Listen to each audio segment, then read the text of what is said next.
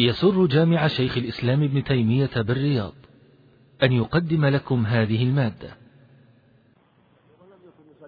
كله بل يصلي ما تيسر في, رم... في غير رمضان ورمضان كان يجتهد وجاء ما يدل على أنه يصلي الليل أو غ... الليل كله غالب الليل وجاء في عدة أخبار أنه ربما صلى الليل كله في غير رمضان وثبت عند النسائي أنه صلى ليلة كاملة عليه الصلاة والسلام. وجاء في بعض الأخبار حديث أبي قال حتى خشينا فوت الفلاح أي السحور أنهم قاموا مع النبي عليه الصلاة والسلام في بعض الليالي حتى كان قريبا من وقت السحر قريبا من طلوع الفجر. فهذه الأخبار تدل على أنه ربما قام الليل كله عليه الصلاة والسلام وخاصة في مثل هذه الأيام. وأحيا الليل وأيقظ أهله كان يوقظ أهله يوقظ نساءه وبناته عليه الصلاة والسلام. ويحث الناس على ذلك لأجل اغتنام هذه الليالي والأيام التي فيها ليلة القدر. وعنها رضي الله عنها قالت كان النبي صلى الله عليه وسلم إذا أراد أن يعتكف صلى الفجر ثم دخل معتكفه متفق عليه. وفي هذا أنه كان يدخل معتكفه عليه الصلاة والسلام بعد صلاة الفجر. وهو الموضع الخاص باعتكافه وأنه كان له مكان يحتجره حتى يخلو فيه بربه ولا ينشغل بالموجودين في المسجد. ف فكان يعتكف في هذا الموطن ويجلس فيه عليه الصلاة والسلام. وفي أنه كان يدخل معتكفه إذا صلى الفجر. وذهب الجمهور إلى أن من أراد الاعتكاف أن أراد من أراد اعتكاف العشر أن يدخل قبل غروب الشمس من ليلة واحد وعشرين ولا يخرج إلا من طلوع الفجر من ليلة العيد من يوم العيد. واستدلوا وقالوا وقالوا إن إن قوله كان إذا أراد أن يدخل معتكفه يعني المعتكف الخاص. إلا كان يعتكف قبل ذلك معنى أنه كان يدخل معتكفه قبل ذلك من أول الليل بل يقال من آخر النهار من ليلة 21 فكان يعتكف. أما دخوله لمكان الاعتكاف فكان بعد صلاة الفجر. وهذا هذا هو قول الجمهور. والأظهر والله أعلم هو القول الثاني في هذه المسألة هو ما دل عليه خبر عائشة رضي الله عنها أنه كان يدخل معتكفه إذا دخل بعد صلاة الفجر. ولو كان يعتكف قبل ذلك وكان يدخل معتكفه بعد ذلك لا لا شك أن أن بيان مثل هذا من الأمور الحسنة بل من الأمور المتعينة من جهة بيان الأمر والحال. وإلا لو كان فيه تفصيل وأن دخول المعتكف معنى أنه يدخل مكانا خاص وإلا فإن اعتكافه كان قبل ذلك مما يخفى ولا يظهر من هذه الرواية. إلا بنوع تأويل قد لا يكون مقبولا من ظاهر الخبر. فلهذا يقال أن أن الاعتكاف لا بأس أن يكون بعد طلوع الفجر. وإن دخل قبل بعد قبل طلوع الفجر أو مع الفجر أو من حين يريد يذهب إلى المسجد فلا بأس. بل ربما إذا كلما تقدم كان أولى والرسول عليه الصلاة والسلام فعل ما فعل ليبين أن مثل هذا لا بأس به. ليس اعتكف يوما أو عشرا أو غير ذلك. وهذا سواء كان الاعتكاف منذورا أو كان الاعتكاف تطوعا. والرسول عليه الصلاة والسلام كان يعتكف ولم ولم يكن ينذر وإنما كان يعتكف تطوعا عليه الصلاة والسلام. نعم كان إذا كان النبي صلى الله عليه وسلم إذا أراد أن يعتكف هذا واحد إذا أراد أن يعتكف أيضا حتى من هذا اللفظ قوله أراد إذا أراد أن يعتكف صلى الفجر ثم دخل معتكفا وهذا واضح لأن الإرادة هو القصد يعني كأنه إذا قصد الاعتكاف أو أراد الاعتكاف كما في هذا الخبر كان اعتكافه بعد صلاة الفجر. فعلى هذا لا بأس أن يعتكف بعد صلاة الفجر.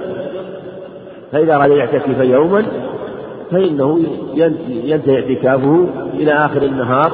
من ذلك اليوم وإذا أراد مثلا يفطر في بيته وكان أيسر له فلا بأس وإن أفطر في في مكان اعتكافه في المسجد كله لا بأس ينظر الأحسن والأولى له مع تحصيل أكثر ما يكون من الاعتكاف وعنها رضي الله عنها قالت إن كان رسول الله صلى الله عليه وسلم ليدخل علي رأسه وهو في المسجد فأرجله وكان لا يدخل البيت إلا لحاجة إذا إذا كان معتكفا متفق عليه واللفظ للبخاري. وفي هذا أنه لا بأس للمعتكف أن يرجل رأسه وأن يتنظف وأن يزيل الأذى كما كان يفعل عليه الصلاة والسلام. كان يرجل رأسه مع أن في هذه العبادة العظيمة إلا كان كان يدني رأسه. وفي هذا أن المعتكف لو أخرج رأسه من المسجد أو أخرج يديه من المسجد أو أخرج بعض بدنه ورجلاه قارتان في المسجد أنه لا يعتبر خارجا من اعتكاف أو موطن اعتكاف العبرة باستقرار القدمين. ولهذا كان يخرج رأسه ولو كان يدني رأسه إليها وربما كانت حائضة رضي الله عنها فكان فكانت ترجله وهو في المسجد وهي خارج وهي خارج المسجد. وكان يدخل البيت إلا لحاجة وهذا هو لفظ الصحيحين وفي اللفظ عند مسلم إلا لحاجة الإنسان زيادة الإنسان يعني قيدت الحاجة. لم تطلقها بين أن الحاجة لحاجة الإنسان وهو البول والغائط وكذلك أيضا ما يحتاج إليه من طعام وشراب فهذا هو حاجة الإنسان. فكان لا يدخل بيته إلا لحاجة وهذا لا بأس به. وإن أراد أن يتناول أكله في المسجد على وجه لا يكون فيه تقرير وإيذاء لمن في المسجد فلا بأس به وإن أراد الخروج أيضا فلا بأس. وإذا كان عند المسجد قريبا منه محل قضاء الحاجة وهو في مكان لائق وهو في مكان لائق به يعني لا يجرى به وليس فيه أذى عليه فلا فإنه يقضي حاجته في هذا المكان. وإذا كان المكان الذي المسجد ليس لائقا وليس مناسبا من جهة إما عدم نظافته أو وقدارته أو أو لشدة الزحام عليه أو مثلا لأنه قد يجده ليس لائقا به وأراد أن يذهب إلى البيت فلا بأس بذلك لأنه عليه الصلاة والسلام كما في الخبر كان يخرج بحاجة الإنسان وهذه الأمور امتلاء واستفراغا كلها وكلها من حاجة الإنسان التي لا بأس للمعتكف أن يفعلها. والمعتكف عليه أن يجتهد في العبادة وقراءة القرآن والذكر ولا بأس أن يتحدث ولا بأس أن يتكلم بالكلام المباح كما كان عليه الصلاة والسلام يتحدث. وثبت في الصحيحين أنه كانت تأتيه صفية وكان يحدثها حتى يقلبها إلى أهلها ويمشي معها. وربما خرج معها ولم يكن خارجا من اعتكافه. فكل هذا لا بأس به وإن شاء أيضا وكذلك لو أراد أن يقضي بعض الوقت أو هنالك حلق أو حلق لطلب العلم وأراد أن يحضرها فلا بأس. وهذا هو الصحيح. وإن كان بعض العلم يقول إنه لا ينشغل بغير ذلك والأظهر أنه ينوع من أنواع العبادات. ينوع لأنه ولأنه أيضا ربما لو استمر في عبادة واحدة قد تمل نفسه ويحصل لها شيء من التململ فإذا نوع في أنواع العبادات كان أنشط له وأشد له في عبادته في اعتكافه. وعنها قالت رضي الله عنها السنة على المعتكف ألا يعود مريضا ولا يشهد جنازة ولا يمس امرأة ولا يباشرها ولا يخرج بحاجة إلا لما لا له منه بد ولا اعتكاف إلا بصوم ولا اعتكاف إلا في مسجد جامع ورواه أبو داود ولا بأس بذلك إلا أن الراجح وقف آخره. يعني من قوله ولا اعتكاف إلا بصوم. وذكر رحمه الله وذكر غيره أن قوله السنة المعتكف هذا كل أن هذا الجميع كله أنه كله موقوف وأنه لم يثبت مرفوعا إلى النبي عليه الصلاة والسلام وأن الثابت ما جاء في سنته المنقولة وهذا هو المشروع والخبر هذا في رفعه نظر ولم يثبت رفعه إليه عليه الصلاة والسلام ومن طريق عبد الرحمن بن إسحاق واختلف فيه وجهة هل مرفوع وموقوف واختلف أيضا في ثبوته وصحته. وفي وفي ألفاظه وألفاظه غالبها دلت عليها السنة إلا أن في بعضها خلاف. أما مسألة المعتكف هل زيارته للمريض وشهوده للجنازة الأظهر أن أن المعتكف ينشغل بهذه ينشغل باعتكافه ولا يزور مريضا ولا يتبع جنازة إلا في حال الضرورة مثل أن يكون هذا المريض له صلة به ويحتاج إلى أن يزوره وهو الذي يقوم عليه ويقوم على أمره فلا بأس أن يخرج. بل ربما تعين عليه إذا لم يتيسر أن يخرج له إلا هو. وكذلك الجنازة إذا كان لا يعتني بها إلا هو ولم يكن أحد يقوم عليها غيره فلا بأس بل يخرج وقد يكون خروجه متأكدا أو واجبا. أما المباشرة فهي كذلك المباشرة فلا يجوز للمعتكف أن يواقع أهل قوله سبحانه وتعالى ولا تباشروهن وأنتم عاكفون في المساجد. والأظهر أيضا أن عموم هذا النص عموم هذا النص يشمل جميع أنواع المباشرة من وقاع ومن مس بشهوة. أما إذا كان بغير ذلك مؤانسة أو حديث فلا بأس فقد كان عليه الصلاة والسلام يتحدث مع صفية وربما تحدث معها وقتا طويلا ثم حتى يقلبها إلى أهلها. وكذا أما قول لا اعتكاف إلا بصوم ولا اعتكاف إلا في مسجد جامع فهاتان اللفظتان كما سبق لا لا تثبتان واختلف العلماء في الاعتكاف للصوم فبعض أهل العلم قالوا إنه شرط له وأنه لا بد من الاعتكاف لا بد في الاعتكاف من الصوم. والعمدة عندهم على سنته الفعلية وأنه اعتكف صائما عليه الصلاة والسلام اعتكف آه، في رمضان وهو صائم ولا يكون إلا عن صيام. وذهب آخرون أنه ليس بشرط وقالوا الأصل أن الاعتكاف عبادة مستقلة فلا يقال إن إن هذا شرط إلا بدليل. واستدلوا أيضا بما ثبت في الصحيحين أنه عليه الصلاة والسلام اعتكف العشر أنه لم يعتكف لما أنه اعتكف أزواجه معه وضربت عائشة خباءها ثم استأذنت حفصة ثم ضربت حفصة خباءها ثم ضربت زينب خباءها ثم ضرب ثم ضربت رابعة خباءها فخرج عليه الصلاة والسلام بصلاة الفجر فرأى الأخبية مضروبة من الغيرة. فعلم أنه حصل لهن من الغيرة وأن الاعتكاف لحقهن ليس لا يكون على هذا الوجه. فقال آه البر أرد استنكر عليهم هل هل يريدن البر فأمر بنقض هذه الأبنية عليه الصلاة والسلام ولم يعتكف فترك خرج من اعتكافه عليه الصلاة والسلام ثم قضى عشرا من شوال. وهذا في دلالة من جهتين من جهة أول أنه لم ينقل أنه صام عليه الصلاة والسلام. في شهر رمضان في شهر شوال. والجهة الثانية أن ظاهر النص أنه اعتكف يوم العيد ويوم العيد يوم يحرم صومه فبهذا يستدل على أنه ليس من شرط الاعتكاف الصوم. وأيضا في حديث عمر بن الخطاب رضي الله عنه حينما نذر أن يعتكف قال إني نذرت أن أعتكف ليلة قال في الجاهلية قال اعتكف ليلة. وفي لفظ فاعتكف ليلة وفي لفظ يوما. ولم يأمره بالصوم عليه الصلاة والسلام وفي بعض الألفاظ أطلق اليوم وهو شامل ببياض النهار ويدخل فيه بياض النهار. بياض اليوم وهو نهاره. فبهذه الأدلة يدل على أنه ليس بشرط وأنه لا بأس أن يدخل اعتكافه وهو غير صائم في غير رمضان. أو لو كان مثلا معذورا في رمضان مثلا وأراد أن يعتكف معذورا بالفطر فالمقصود أنه ليس بشرط. وعن ابن عباس رضي الله عنهما أن النبي صلى الله عليه وسلم قال ليس على المعتكف الصيام إلا يجعله على نفسه. رواه الدار والحاكم والراجح وقفه أيضا. وهذا الخبر أيضا في الراجح وقفه وكما ذكر المصنف رحمه الله. ولهذا وهو مؤيد لذات الأصل.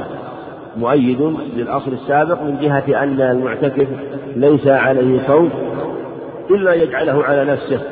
معنى أنه ينظر ذلك كما أنه ليس كما الاعتكاف ليس واجبا إلا أن يجعله على نفسه بالنذر فيلزمه ذلك. وعن ابن عمر رضي الله عنهما أن رجالا من أصحاب النبي صلى الله عليه وسلم أروا ليلة القدر في المنام في السبع الأواخر فقال رسول الله صلى الله عليه وسلم أرى رؤياكم قد تواطأت في السبع الأواخر فمن كان متحريها فليتحرها في السبع الأواخر متفق عليه. وفي حديث ابن عمر هذا وهو في التماس ليلة القدر وفيه أنه أن أنهم أروا ليلة القدر في السبع الأواخر. وهذا أن الرؤية يعتمد عليها وفي الأمور الواقعة وأنه لا بأس بتحري ما يكون منها كما وقع من الصحابة ومنه عليه الصلاة والسلام تحريها لأجل هذه الرؤية.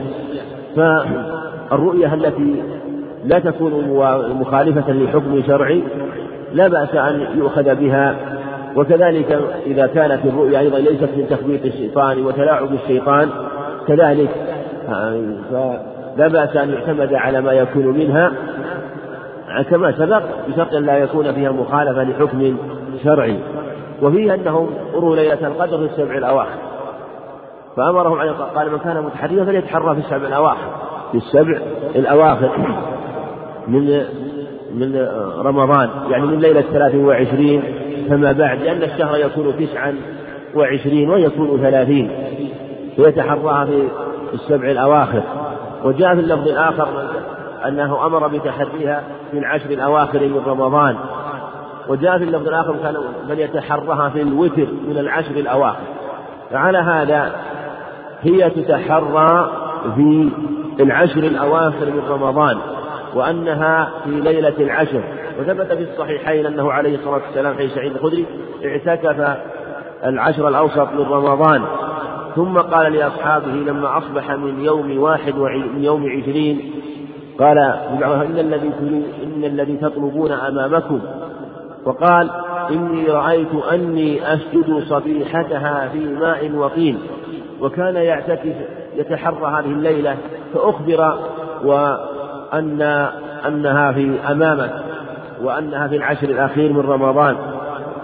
فلما قال أبو سعيد الخدري رضي الله عنه وكان المسجد سقفه الجريد وكان مبنيا بالجذوع وسقفه الجريد فمطر في السماء من تلك الليلة فخر المسجد فقال فلقد رأيت أثر الماء والطين على أرنبته عليه الصلاة والسلام من تلك الليلة. فأخبر بعلامتها بعد صلاة الفجر أو أنه يسير في صبيحته في ماء وطين وكانت تلك الليلة هي ليلة واحد وعشرين. وجاء في اللفظ الآخر أنها في السبع أنها في العشر وفي الوتر من العشر الأواخر وفي السبع من العشر الأواخر. فأرجاها على هذا يكون في الوتر من السبع الأواخر. وسيأتي أنها تتنقل في هذه الليالي. فهذا هو الذي دل عليه قول حديث ابن عمر وشواهده في الأخبار الأخرى. وعن معاوية بن أبي سفيان قول قد تواطأ في السبع الأواخر. يدل التواطؤ هو التوافق. يدل على أن تواطؤ الرؤيا وتوافقها خاصة ممن كان صادق القول. لأن الذي يكون صادق القول في حال استيقاظه أقرب إلى صدق رؤياه. من كان صادق القول كانت رؤياه أقرب إلى الصدق. إذا اجتمع أن أن أنه صادق واجتمع وأضاف إلى ذلك تواطؤ الرؤيا وتوافقها على هذا المعنى يغلب على الظن وقوع هذا الشيء وصحة هذا الشيء. وعن معاذ بن سفيان رضي الله عنه عن النبي صلى الله عليه وسلم قال في ليلة القدر ليلة سبع وعشرين رواه أبو داود والراجح وقفه وقد اختلف في تعيينها على أربعين قولا أوردتها في فتح الباري. قد راجعت كلامه رحمه الله فتح الباري وجد وجدته ذكر ستة ستة وأربعين, قولا. كما أنه ذكر أقوالا كثيرة أيضا في في الساعة من في آخر ساعة من في الساعة الإجابة من يوم الجمعة بل ذكر فيها ثلاثة وأربعين قولا.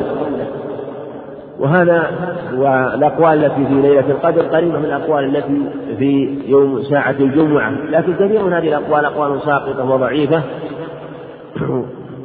وهذا يدل يدلنا على أن ليلة القدر ليست معلومة وإنما لها علامات لكن ليست معلومة. فأخفيت حتى يجتهد حتى يجتهد في ذكر الله وفي دعائه واستغفاره في هذه الأيام. ويوم الجمعة ساعة يوم الجمعة في أحد الأقوال أنها خفية وأنها لا تعلم. أنها خفية وأنها لا تعلم. وقد جاء في حديث رواه أحمد وغيره من سعيد الخدري أنه أريها وأنه أنسيها عليه الصلاة والسلام كما أنه جاء في ليلة القدر أنه أنسيها. قال أيقظني أريت ليلة القدر فأيقظني بعض أهلي فأنسيتها. وثبت في الصحيحين من حديث عبادة بن الصامت أنه خرج إلى أصحابه كي يخبرهم بليلة القدر بليلة القدر فوجد بعضهم وجد رجلين يتلاحان يتلاحيان يعني بينهما خصومة فأنسيها عليه الصلاة والسلام. فأخبر بشؤم التلاحي والتنازع وأنه سبب لفوات بعض الخير لكن لعل الأمر إلى خير.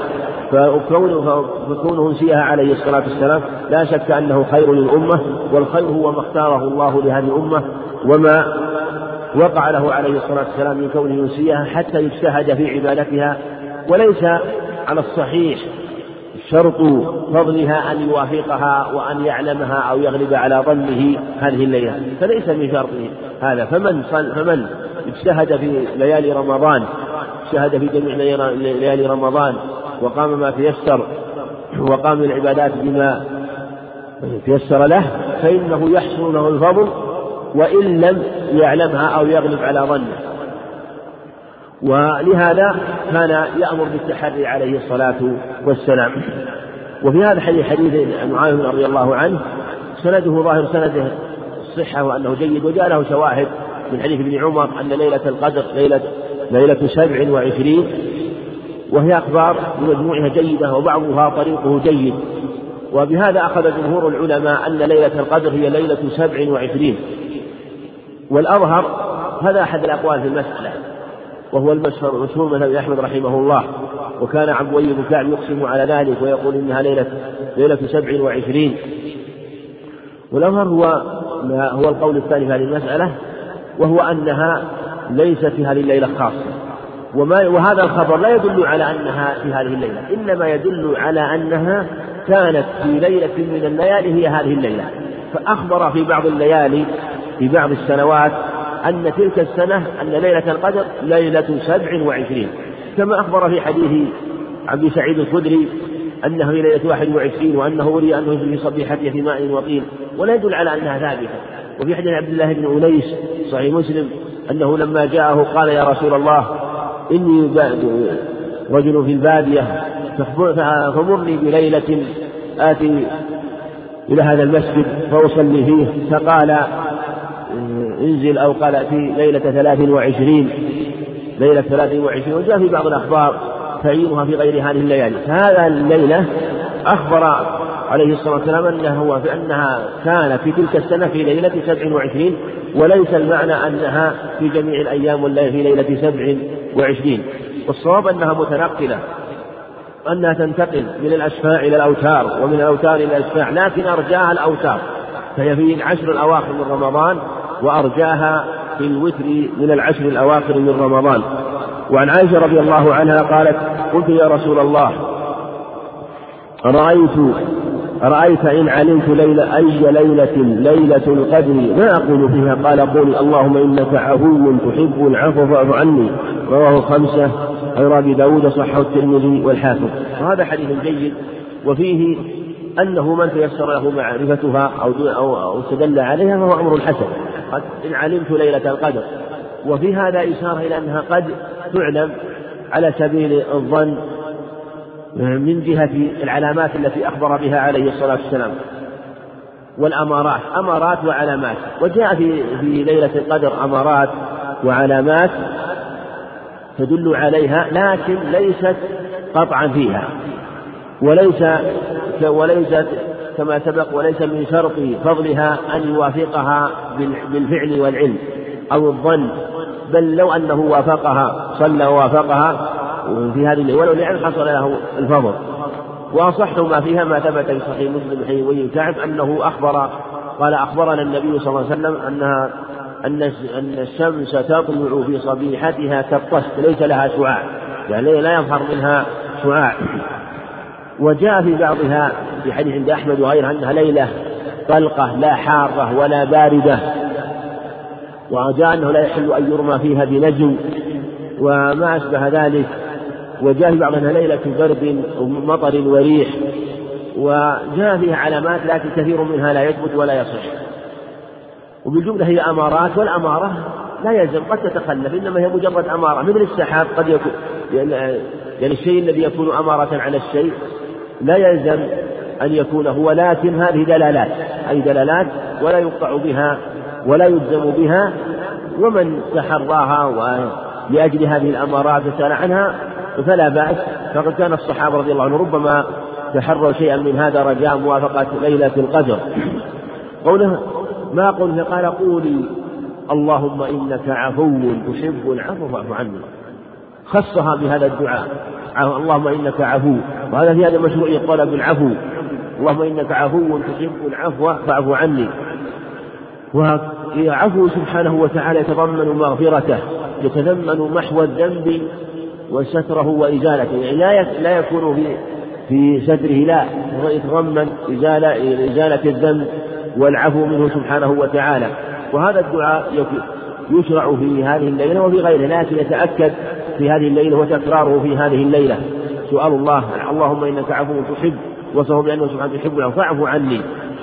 فبدأ أولا بالإخبار بأنه عفو.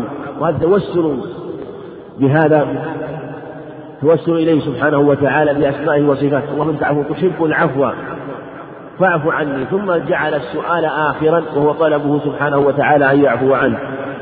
وعن أبي سعيد الخدري رضي الله عنه قال قال رسول الله صلى الله عليه وسلم لا تشد الرحال إلا إلى ثلاثة مساجد المسجد الحرام ومسجد هذا والمسجد الأقصى.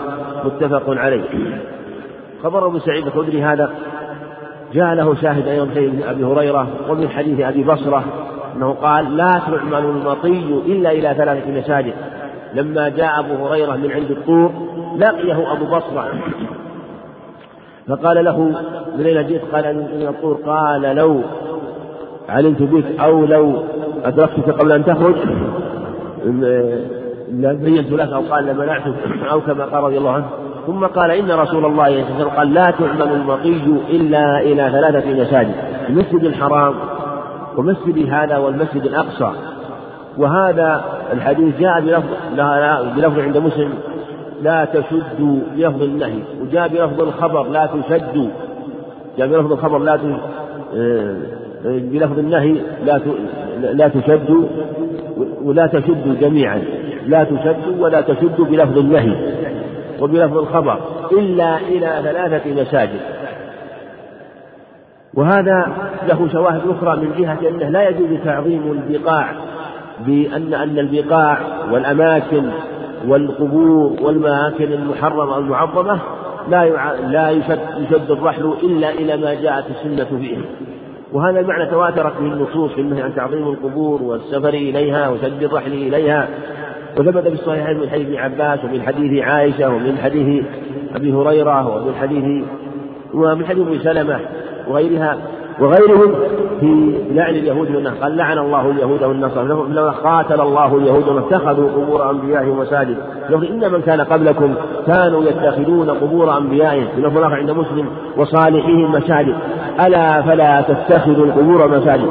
وعند وفي مسلم عن جندب أنه كان أنه عليه الصلاة والسلام قال قبل أن يموت بخمس إن من كان إن من كان قبلكم كانوا يتخذون قبور أنبيائهم وصالحهم مساجد. حذر من ذلك عليه الصلاة والسلام حتى مات وأخبر ونهى عنه قبل موته بخمس ليالي تشديدا وتشنيعا في هذا الأمر لمن فعله وخالف نهي عليه الصلاة والسلام. قول لا لا تسد الرحال لو لا تسد الرحال إلى إلا إلى. قول إلا إلى ثلاثة مساجد هذا فيه تقديران. التقدير الأول لا تشد الرحال إلا إلى مسجد إلى مسجد إلا إلى ثلاث مساجد. والتقدير الثاني لا تشد الرحال إلى بقعة إلا إلى ثلاثة مساجد. وهذا التقدير مقدر بالاتفاق لأن المراد شد الرحال إما إلى البقاع أو إلى المساجد لأنه لما استثناه إلا إلى ثلاثة مساجد والمستثنى إما أن يكون من جنس المستثنى منه فيكون المعنى أنه إلى إلى مسجد. إلى من؟ ففيه نهي نهي عن شد الرحال إلى جميع المساجد وأنه لا يجوز أن يشد الرحل. شد الرحل معنى الركوب والسفر إليها. إلى ثلاثة إلا إلى ثلاثة مساجد. فإذا كان نهى عن شد الرحال إلى المساجد والمساجد لها فضلها ولها تعظيمها ومنزلتها في الإسلام فإذا غيرها من البقاع من البقاع من باب أولى. فلا تشد الرحال إلى القبور وإلى أماكن أخرى غيرها تعظم من باب أولى. فيكون من باب فحوى الخطاب وأنه أولى أن ينهى عن شد الرحال إلى هذه الأماكن الأخرى التي هي غير المساجد. وإن كان التقدير لا تشد الرحال إلى بقعة فيكون عاما في جميع البقاع. مساجدها وغير مساجدها فإذا شمل المساجد بعمومه يشمل غير المساجد من باب أولى. وإذا شمل المساجد بخصوصه وقدرنا قوله لا تشد الرحال إلى يعني إلى مسجد فيشمل غيره من باب من باب أولى. إلا إلى ثلاثة مساجد. فهذه المساجد الثلاثة هي التي يشد الرحل إليها المسجد الحرام. والمسجد الحرام باتفاق أهل العلم يجب سد الرحل إليه لمن وجب عليه الحج واستطاع واستطاع إليه سبيلا أن يجب أن يشد الرحل إليه. على خلاف الاستطاعة. وأعظم ما يكون في قصده هناك للصلاة والطواف وسائر أعمال الخير. وكذلك المسجد مسجده عليه الصلاة والسلام والمسجد الأقصى. فتقصد هذه المساجد.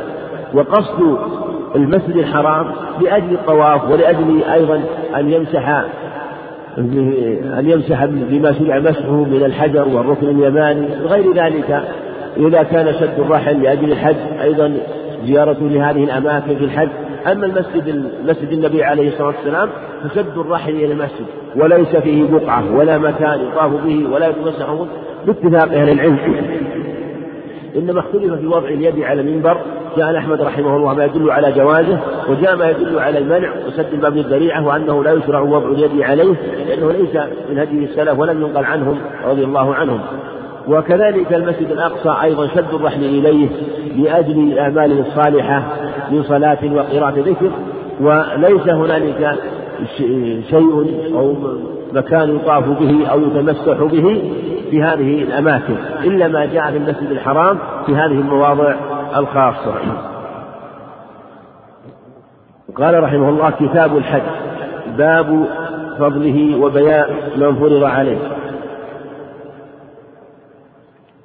عن أبي هريرة رضي الله عنه أن رسول الله صلى الله عليه وسلم قال العمرة إلى العمرة كفارة لما بينهما والحج المبرور ليس له جزاء إلا الجنة متفق عليه. هذا في فضل العمرة فضل الحج والعمرة. وثبتت الأخبار الصحيحة في فضل الحج والعمرة أنه عليه والسلام سئل أي الأعمال أفضل؟ وثبت في الصحيحين أنه سئل أي العمل أو أي الأعمال قال إيمان بالله ورسوله. قيل ثم أي؟ قال الجهاد في سبيل الله. قيل ثم أي؟ قال الحج أو قال حج مبرور.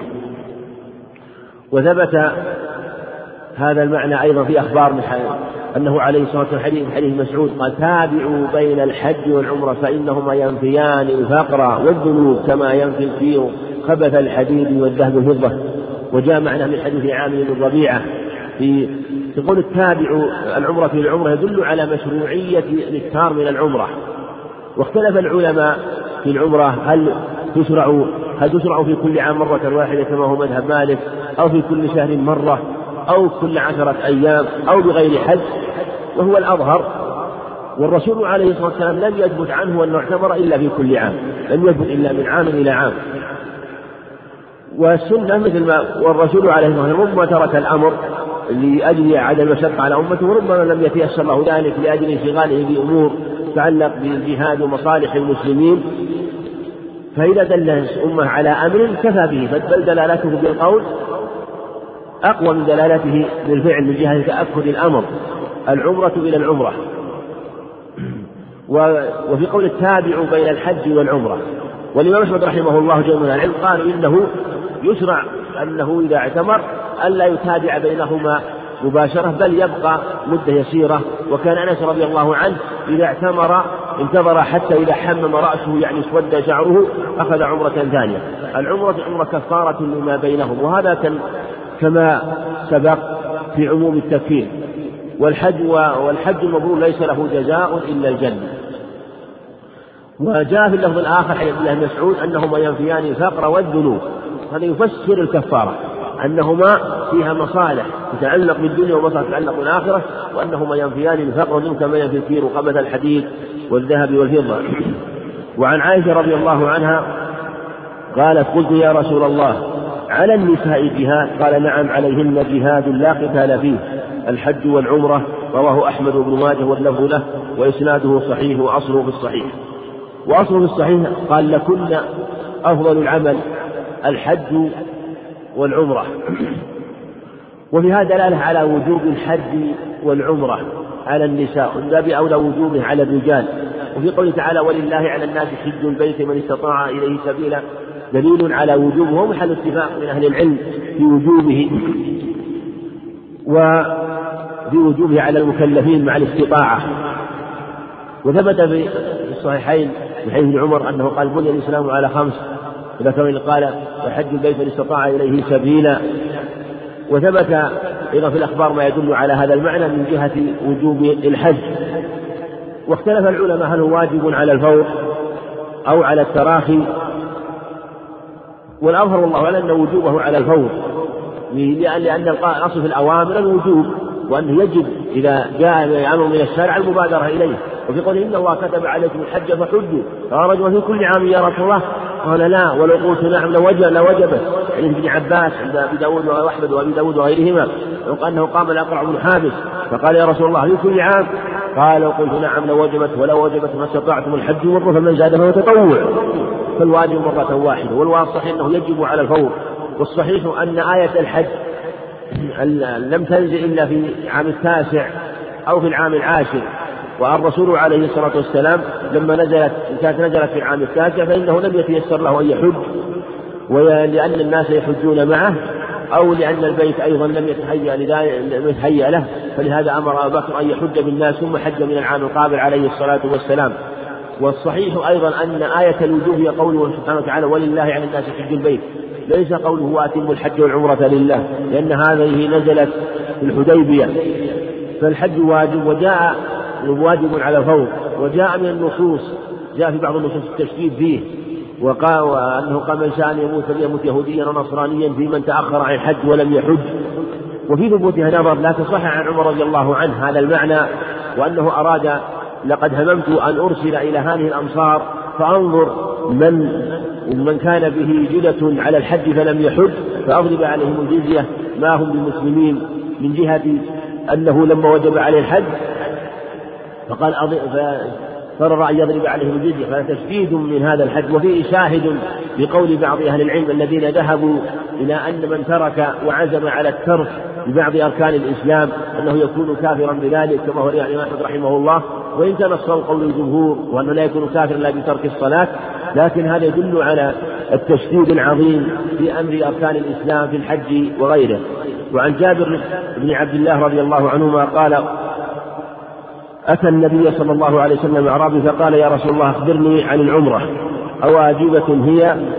فقال لا وأن تعتمر خير لك رواه أحمد الترمذي والراجح وقفه وأخرجه ابن عدي من وجه آخر ضعيف عن جابر رضي الله عنه مرفوعا الحج والعمرة فريضتان.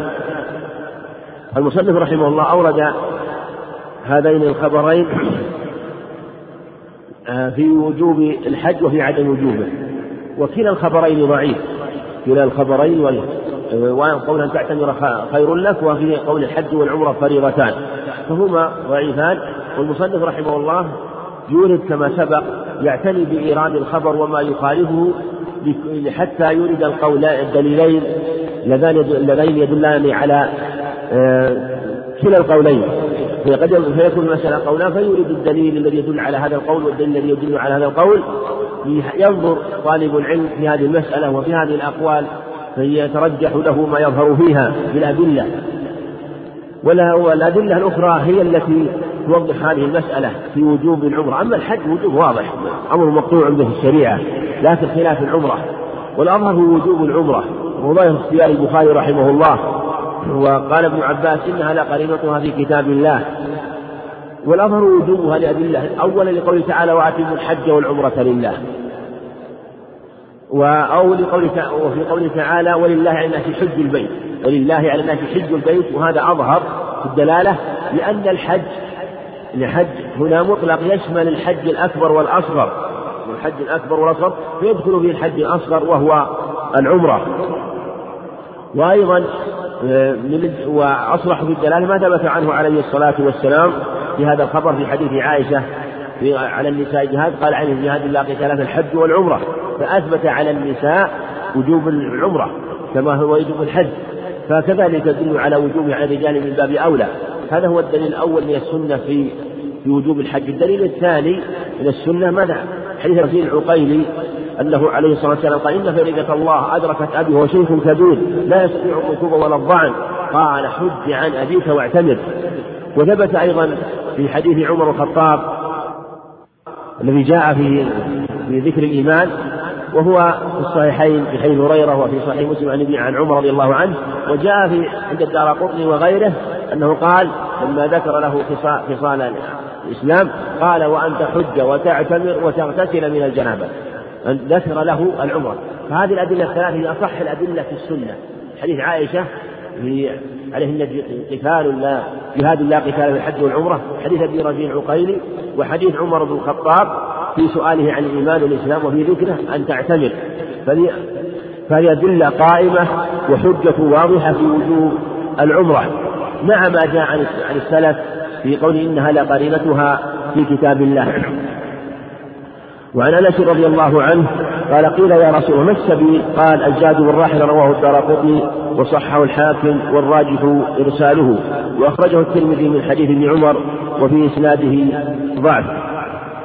هذان الخبران حديث أنس وحديث ابن عمر عند الترمذي فيها بيان تفسير الاستطاعة في قوله تعالى ولله الناس يشد البيت من استطاع إليه سبيلا. وهذان الخبران ضعف بعض العلم وخاصة حديث ابن عمر من طريق إبراهيم بن يزيد الخوزي وهو متروك لكن بعضهم نظر إلى الشواهد في هذا الباب وقالوا إنها بتعاضدها تدل على هذا المعنى وأنه هو الزاد وأنه هو المفسر للاستطاعة من استطاع إليه سبيلا وأن الاستطاعة استطاعة خاصة وهي وهي الزاد الزاد والراحل بمعنى المال يعني أنه إذا وجد المال فمن وجد المال وجب عليه الحج. وقالوا إنه نفس الاستطاعة وتكاليف الشريعة كلها لا تجب إلا بالاستطاعة.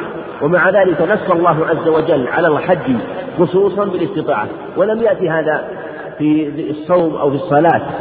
لكن والله أعلم كما قال بعض العلم لأن الحج يحتاج إلى سفر في الغالب ويحتاج إلى متاع وطعام وزاد. فلهذا فيحتاج فيه إلى استطاعة خاصة ومكنة خاصة فنص على الاستطاعة. ثم بينها عليه الصلاة والسلام. وهذا هو قول الجمهور أنه لا بد من وجود المال. فإن لم يجد المال فلا حج عليه وهو وهو الزاد والراحل. وذهب مالك رحمه الله إلى أنه ليس بشرط واستدل بالأدلة التي جاءت في الصحيحين وفي غيرهم وسيأتي بعضها لأنه جاء ذلك الرجل بعضها جاءت تلك المرأة وسأل قال إن إن فريضة الله أدركت أبي. وهو لا يستطيع وهو شيخ كبير ولا يستطيع الركوب ولا الضعن.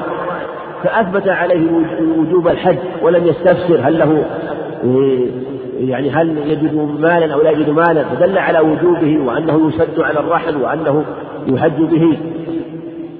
إذا أمكن شده ولا يتضرر بذلك.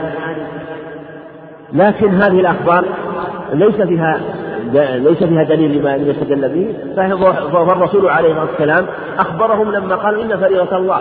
فهم قالوا إن فريضة الله. هذا يدل على أن من سال أدرك أن أن الحج وجب على من سأل عنه. إما لأن عنده مال أو أنه يستطيع أو أنه تبرع بالمال تبرعت هذه المرأة بالمال وأنها تريد أن تبرع بالمال لأبيها فتحج فتحج عنه أو توكل من يحج عنه وذهب بعض العلم إلى أن من تبرع عنه يتبرع عنه ولده فإن عليه يحج ويجب عليه الحج لأنه لا منة فيه لا منة عليه بذلك بخلاف إذا كان المتبرع أجنبيا فلا يجب للمنة عليه. بالجملة لا بد من الزاد يعني ولا بد لا بد من المال لكي يقصد للحج إلى بيت الله لهذا الخبر ولأنه بعموم الأدلة من جهة أن من جهة أنه لا بد من استطاعة في التكاليف الشرعية والحج خاصة لا بد فيه من استطاعة خاصة. لا بد فيه من استطاعة خاصة بخلاف وهو وجود المال بخلاف غيره من التكاليف الشرعية. الزاد والراحل. فإذا وجد الزاد وهو الطعام والشراب والراحلة والمركوب وجب عليه الحج. فإن كان قادرا ببدنه وجب عليه أن يحج بنفسه. وإن وجد المال وجد المال ولم يكن مستطيعا ببدنه لضعفه أو مرضه المستمر فإنه يجب عليه الحج بغيره. فالاستطاعة استطاعتان استطاعة بالبدن واستطاعة مع وجود المال واستطاعة بالبدن بالمال بدون البدن. بأن يكون عنده مال لكنه لا يستطيع بضعفه فهذا يجب عليه أن يخرج المال فيوكل من يحج عنه لأنه وجبت في ماله. وهذا واضح من قوله الزاد والراحلة. فمن وجد المال؟ إما أن يحج بنفسه أو أن يحج أن يأمر غيره أن يحج عنه. وعن ابن عباس رضي الله عنه أن النبي صلى الله عليه وسلم لقي ركبا بالروحاء فقال من القوم؟ فقالوا من أنت؟ فقال رسول الله. فرفعت إليه امرأة صبيا فقالت ألي هذا حج؟ قال نعم ولك أجر رواه مسلم. وفي هذا الخبر أنه لا بأس أن يحج بالصبي وأن حجه صحيح ولو كان في المال. وثبت في صحيح البخاري حديث سائب بن يزيد رضي الله عنه قال حج بي مع النبي صلى الله عليه وسلم وأنا ابن سبع سنين. من فضلك اقلب الشريف.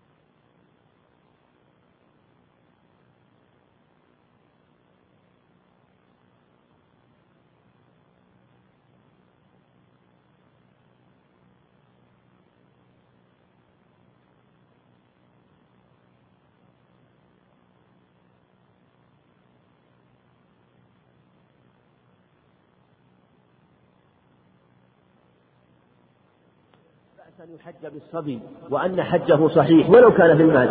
وثبت في صحيح البخاري حديث سائد بن يزيد رضي الله عنه قال حج بي مع النبي صلى الله عليه وسلم وأنا ابن سبع سنين. وبهذا أنه لا بأس أن يحج بالصبي أمه على الصحيح لا بأس أن تحج. وكذلك آه، والده أو جده أو أو وصيه الوصي عليه أو الحاكم أو من ينيبه الحاكم فيحج عن الصبي. فالمقصود أن حجه صحيح.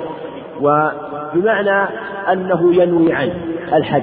أو يلبي عنه بالنية. أو يقول لبيك اللهم لبيك ينوي عن هذا الصبي. ولا يشترط في من ينوي الحج عن الصبي أن يدخل في النسك. فلو حججت بصبي مثلا أو صبية ولم تدخل في النسك فلا بأس. لا بأس أن ينوي عنه. ويدخل في النسك فإذا دخل في النسك جنبه ما يجنبه الكبير. يجنبه الكبير. وإن كان الصبي صغيرا غير مميز فإنه يلبي عنه ويعمل ويعمل عنه ما لا يستطيعه. وإن كان مميزا يعقل الحج فإنه لا يلبي عنه بل يأمره بالتلبية لأنه يعقلها. كما يؤمر بما هو أعظم من ذلك وهو الصلاة. فكذلك يؤمر يأمره بالتلبية ويوقفه في المواقف ويضع الحجر في يديه ويأمره بالرجل إذا استطاع فما استطاعه فعله وما لم يستطعه يعمله عنه إذا كان يعمل عنه كالرمي قال قال نعم ولك أجر. ولك أجر لك أجر من جهة أنها سنت سنة حسنة فحجت بهذا الصبي. والصبي له أجره معنى أنه في صحيفة حسناته فليس المعنى. ولهذا قال ولك أجر. وفي قوله آل هذا حج دليل على أن الحج يكون له وأن ما عمل فإنه له. وكذلك إذا عمل الصبي شيء من شيئا من الأعمال فإنه يكون في في صحيفته. ومن تسبب في ذلك فإن له أجر كما قال عليه الصلاة والسلام. وعنه رضي الله عنه قال كان الفضل بن عباس رضي الله عنهما رديف رسول الله صلى الله عليه وسلم فجاءت امرأة من خثعم فجعل الفضل ينظر إليها وتنظر إليه وجعل النبي صلى الله عليه وسلم يصرف وجه الفضل إلى الشق الآخر. فقال يا رسول الله فقالت يا رسول الله إن فريضة الله على عباده الحج أدركت أبي شيخا كبيرا لا يثبت على الراحلة أفأحج عنه؟ قال نعم. وذلك في حجة الوداع متفق عليه. وفي وهذا خبر سبق الإشارة إليه لكن فيه أن امرأة أنه أن المرأة تحج عن الرجل والرجل يحج عن المرأة فهو محل اتفاق. وهي أن هذه المرأة قال جعل ينظر إليها وتنظر إليه. وهذا لا دلالة فيه على أنها كانت كاشفة. والرجل قد ينظر إلى المرأة وإن لم تكن كاشفة فلا دلالة أن يستدل به على أنه لا على أنه أن لا يجب حجاب المرأة. ووجوه الرد في هذا عند معلومة عند العلم. ليس هذا موضع بيانها وهي معلومة ومبينة. لكن من والأدلة في هذا في وجوب الحجاب كثيرة. لكن في هذا الدليل لا دلالة فيه. وإن ولو ثبت شيء من هذا فإنه إما أن يكون قبل الحجاب أو أنه يكون مثلا أن حجابها زال عن وجهها لريح أو نحو ذلك. ومن أحسن الأجوبة أيضا عن هذا الحديث من أحسن الأجوبة عن هذا الحديث أنه أن هذا الرجل فيما يظهر أراد أن يعرض امرأته أن يعرض أن يعرض بنته على على النبي عليه الصلاة والسلام لأنه جاء في بعض الروايات أنه هو الذي سأل وفي بعضها أن ابنته سألت عن عن عن جدها. فهو سأل عن فهو فأمر فهو أمرها أن أن تسأل عن أبيه وهو جدها ثم كأنه صرف النظر عنها عليه الصلاة والسلام فلم يردها فسأل أبوها. وجاء هذا عند أبي يعلى بإسناد قوي كما قال الحافظ رحمه الله أنه جاء بها إلى النبي عليه الصلاة والسلام كي يعرضها عليه. ف كان قال ما معناها أنه لم يكن له فيها حاجة فسأل النبي عليه الصلااة والسلام. فأفيد منها كلها أجوبة جيدة وقائمة عن هذا الحديث والقاعدة أنه إذا ورد الاحتمال بطل الاستدلال. وفيه الإنكار بالفعل. وفيه أنه قال عليه الصلاة والسلام كما يروى عنه قال رأيت شابا وشابة فلا ما من فتنة عليهما. وجاء عند أحمد أنه عليه الصلاة والسلام قال للفضل إن هذا يوم من ملك فيه سمعه وبصره ولسانه غفر له.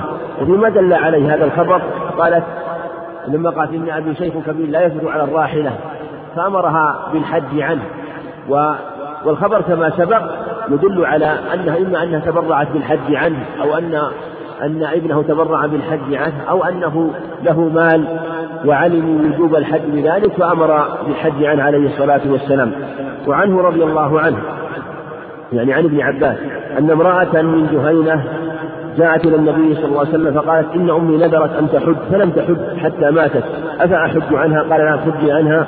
أرأيت لو كان على أمك دين أكنت قاضيته؟ اقضوا الله فالله أحق بالوفاء. وفي هذا الخبر أيضا أن النذر يقضى على الميت وأنه يشرع قضاؤه عن الميت. فيما جاءت السنة في مشروعية القضاء بالصيام والحج وجاءت الصيام والحج. فقال اقضوا الله فدليل على أنه يشرع البداءة به وأن وفشبهه بالدين. كما أنه يشرع أداء الدين عنه فكذلك لأولى أنه يشرع أداء الحج عنه. وفي تشبيهه بالدين يدل على أنه لو قضى عنه إنسان آخر فلا بأس ولو كان أجنبيا. لأن الدين لو قضاه أجنبي أجزى ولا يشترط. يعني أن يستأذن ورثته في ذلك فكذلك لو حج عنه إذا كان عليه نذر.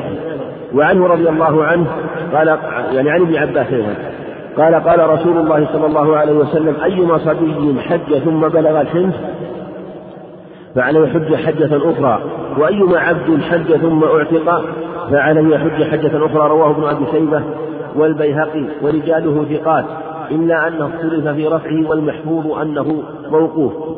والحديث صحيح عن ابن عباس وهو موقوف وجاء عنه أيضا أنه أن ابن عباس قال خذوا عني ولا تقولوا. قال ابن عباس أيما صبي حج به أهله ثم بلغ ثم بلغ الحنس يعني التكليف فعليه حجة أخرى. وأيما عبد حج ثم عتق فعليه حجة أخرى. أما الصبي فهو محل اتفاق أنه يجب عليه حج إذا بلغ الحنس لأن الحج قبل ذلك تطوع. ولهذا قال عليه الصلاة والسلام أثبت له الحج. وإذا ثبت الحج للصبي الذي لا يعقل فكذلك باب أنه يثبت للصبي الذي يعقل. لكن على الحج مرة أخرى. وهذا الخبر أيضا حتى لو كان موقوف لو كان موقوف ولم يثبت عن ابن عباس أنه قال خذوا عني ولا تقولوا قال ابن عباس فظاهر الرفع فلو كان موقوف على ابن عباس فهو موقوف لفظا مرفوع حكما. لأن هذا عند بعض أهل العلم من الألفاظ التي لا يجزم فيها ابن عباس إلا عن توقيف مع أنه محتمل والأظهر أنها أن فيه مسرحا للاجتهاد. وفي أن المملوك أيضا إذا حج فإنه إن حج ناقص فيها لأنه مملوك المنفعة وملك الراقبة لسيده فإذا حج وعتق فعليه حج حجة أخرى. ولو فرض أنه عتق أنه بلغ الصبي أو عتق المملوك في حجته التي حج وهو والصبي لم يبلغ أو المملوك لم يعتق فعتق مثلا في عرفة أو بلغ الصبي في عرفة فإنه فإن حجه صحيح فإن حجه يكون تاما ولا يجب أن حج أخرى. حتى ولو لم فلو بلغ الصبي ولو لم ولم يعلم أو عتق المملوك ولم يعلم. فإن حجه مجزئ عن حجة الإسلام. ولو أنه خرج من عرفة خرج من عرفة ثم بلغ الصبي في الليل وعلم بلوغ خاصة إذا ضبط خاصة في مثل هذه الأيام فإنه يضبط بلوغ البلوغ بالساعة والدقيقة والبلوغ يكون من علامات والبلوغ يكون ببلوغ خمسة عشرة سنة وبالاحتلام وبإنبات الشعر الخشن وتزيد المرأة في الحبل والحيض. فإذا مثلا علم أنه يبلغ مثلا الساعة الثانية عشر من الليل وأراد أن يؤخره حتى يحج وهذا العام. أو أراد أن يبكر مثلا بالوقوف ثم ينتظر حتى الساعة هذه فيمكث فإنه يكون حجا صحيحا مجزئا عن حجة الإسلام وهكذا في المملوك. وعنه رضي الله عنه قال سمعت رسول الله صلى الله عليه وسلم يخطب يقول لا يخلون رجل بامرأة إلا ومعها ذو محرم ولا تسافر المرأة إلا مع ذي محرم. فقام رجل فقال يا رسول الله إني فقال يا رسول إن امرأتي خرجت حاجة وإني كفرت في غزوة كذا وكذا فقال انطلق فحج مع امرأتك متفق عليه واللفظ لمسلم. وفي هذا الخبر عن ابن عباس وقال لا يخلون رجل الله إلا مع ذي محرم. وفيه دلالة على أنه يجب لا يجوز المرأة أن تخلو مع أجنبي إلا بمحرم. وذهبت أكثر أهل العلم أنه لا يشترط المحرم في الخلوة في الخلوة وأنه لو كان معه يعني لو كان معه نساء لو كان عدة نساء جاز أن أن جاز لهن الخلوة بغير بالأجنبي امرأتان. وفي أو كان رجلان مثلا مع مع امرأة لانتفاء الخلوة لأن المقصود هو انتفاء الخلوة عندهم. وجاء, وجاء ما يدل على هذا المعنى أيضا وهو ثبت أنه عليه الصلاة والسلام قال أمر أنه لا يدخل على النساء المضيبات إلا لا يدخل رجل إلا معه رجلان أو ثلاثة دل على أنه إذا انتفت الخلوة برجل آخر أو بوجود امرأة أخرى أنه يجوز وكل ذلك مع الحشمة وأمن الفتنة. كله مع الحشمة وأمن الفتنة. وإلا لو لم لم توجد الفتنة وكان كان الرجل هذا موثوق والذي معه موثوق فإنه يزيد الشر. يعني فلو كان الرجل مع رجل آخر وغير موثوق فإنه يزيد الشر لا يخافه. إنما المقصود أن يكون تنتفي الخلوة بوجود آخر أو وجود امرأة مما ينفي التهمة وظنة السوء. أما إذا كانت تزيد بوجود من هو متهم فإنه يزيدها. وهكذا مثلا إذا كانت المرأة الأخرى غير مأمونة مثلا وتتهم وقد تتواطأ مثلا مع هذا الرجل فالمقصود إذا خشيت الفتنة حرم والمقصود انتفاؤها مع مع الحكمة وأمن الفتنة. وثبت في الحديث الصحيح أنه عليه الصلاة والسلام ذهب هو أبو بكر وعمر إلى بيت أبي الهيثم من التيهان وأنهم دخلوا سألوا عن صاحب البيت فقال ذهب يستعذب لنا الماء ففتحت البيت وأدخلتهم وكانت بيوتهم ذاك صغارا. و وقد يكون نوع خلوة من جهة آه، وجود المرأة لكن مع أبي بكر وعمر وف... ثم قال ثم جاء الرجل بعد ذلك القصة معروفة فالمقصود أن هذا وما جاء معه يدل على أنه لا بأس به لكن الأولى والأكمل ما دل عليه الخبر. وهذا الخبر يصرفه ما جاء من النصوص الأخرى والأفضل والأولى والأكمل أن يكون معها ذو محرم بالخلوة ولا تسافر امرأة إلا مع ذي محرم. أما السفر فلا بد من المحرم. لا بد من المحرم ولا تسافر إلا مع ذي محرم. وجاء هذا الخبر مطلق وثبت في الصحيحين من حديث ابن عمر الصحيحين أنه لا تسافر امرأة مسيرة ثلاثة أيام إلا مع ذي محرم. وفي الصحيحين من حديث أبي سعيد الخدري لا تسافر امرأة مسيرة يومين إلا مع ذي محرم. وفي الصحيحين من حديث هريرة لا تسافر امرأة مسيرة يوم إلا مع ذي محرم. لفظ مسيرة يوم وليلة اتفقت الأخبار أن في النهي عن السفر ثلاثة أيام ويومين ويوم وليلة وفي عند أبي داود أنه مسيرة بريد. وفي الصحيحين الإطلاق بدون تقييد ببريد ولا غيره. بل نهى عن السفر بغير محرم مطلقا يشمل جميع أنواع الأسفار فلهذا ما جاء من الأخبار بالتقييد بيوم أو يومين أو ثلاث أيام أو بريد فالأظهر أنه مجرد مثال وأنه عليه الصلاة والسلام كان يجاوب كل قوم بما يسألونه وما هو الأنسب. وعلى هذا لا يكون هذا الخبر من باب المطلق والمقيد وأن هذا الخبر يكون مطلق قيدته الأخبار أخرى لأن القاعدة أن المطلق يقيد إذا كان له مقيد واحد أما إذا كان له مقيدان فأكثر وتنافيا فإنه لا لا فضل لأحدهما على الآخر ولا يقيد أحد بأحدهما دون الآخر ويكون التقييد في النص من باب المثال ليس المقصود به التقييد. فذكر اليوم من باب المثال واليومين من باب المثال وثلاث أيام من باب المثال. والمقصود أن المرأة لا تسافر أي لا تسافر مطلقا. والظاهر والصحيح أنه سواء كان السفر قصيرا أم طويلا. ولهذا في اللفظ الآخر أطلق. والسفر إذا أطلق فلا يقيد. وفي اللفظ الآخر مسيرة بريد. ما سيرة بريد. فيقال إنه لا يجوز أن تسافر إلا مع ذي محرم ثم ينبغي أن ينبه أيضا إلى أن المرأة لا يجوز أن تسافر سفرا غير واجب إلا مع ذي محرم وهذا محل اتفاق من الفقهاء. وربما أوهم في كلام بعض الناس أنه يجوز للمرأة أن تسافر مع نساء ولو كان معها ولو لم يكن معها محرم إذا أراد أن تسافر. إنما خلاف العلماء في سفر الواجب بس. خلاف العلماء في السفر بغير محرم في السفر الواجب وهو سفر الحج والعمرة. وهو السفر سفر الحج والعمرة الواجب. ولهذا لو أردت تسافر للحج التطوع أو العمرة التطوع فيجب عندهم باتفاق أنه لا بد من المحرم. وكذلك يجوز لها أن تسافر للضرورة مثل من دار الحرب أو إذا خشيت على نفسها. فهذا محل اتفاق أنها تسافر ولو بغير محرم. لأن القصد من المحرم هو أن يحفظها. وبقاؤها في بلد الكفر هو عين الشر والفساد وبقاؤها في مكان لا تأمن فيه على نفسها هو عين الشر والفساد فذهابها هو المصلحة و ولو انتظارها لمحرم قد يكون هو الفساد والشر من أنه يحصل لها ما يحصل لها.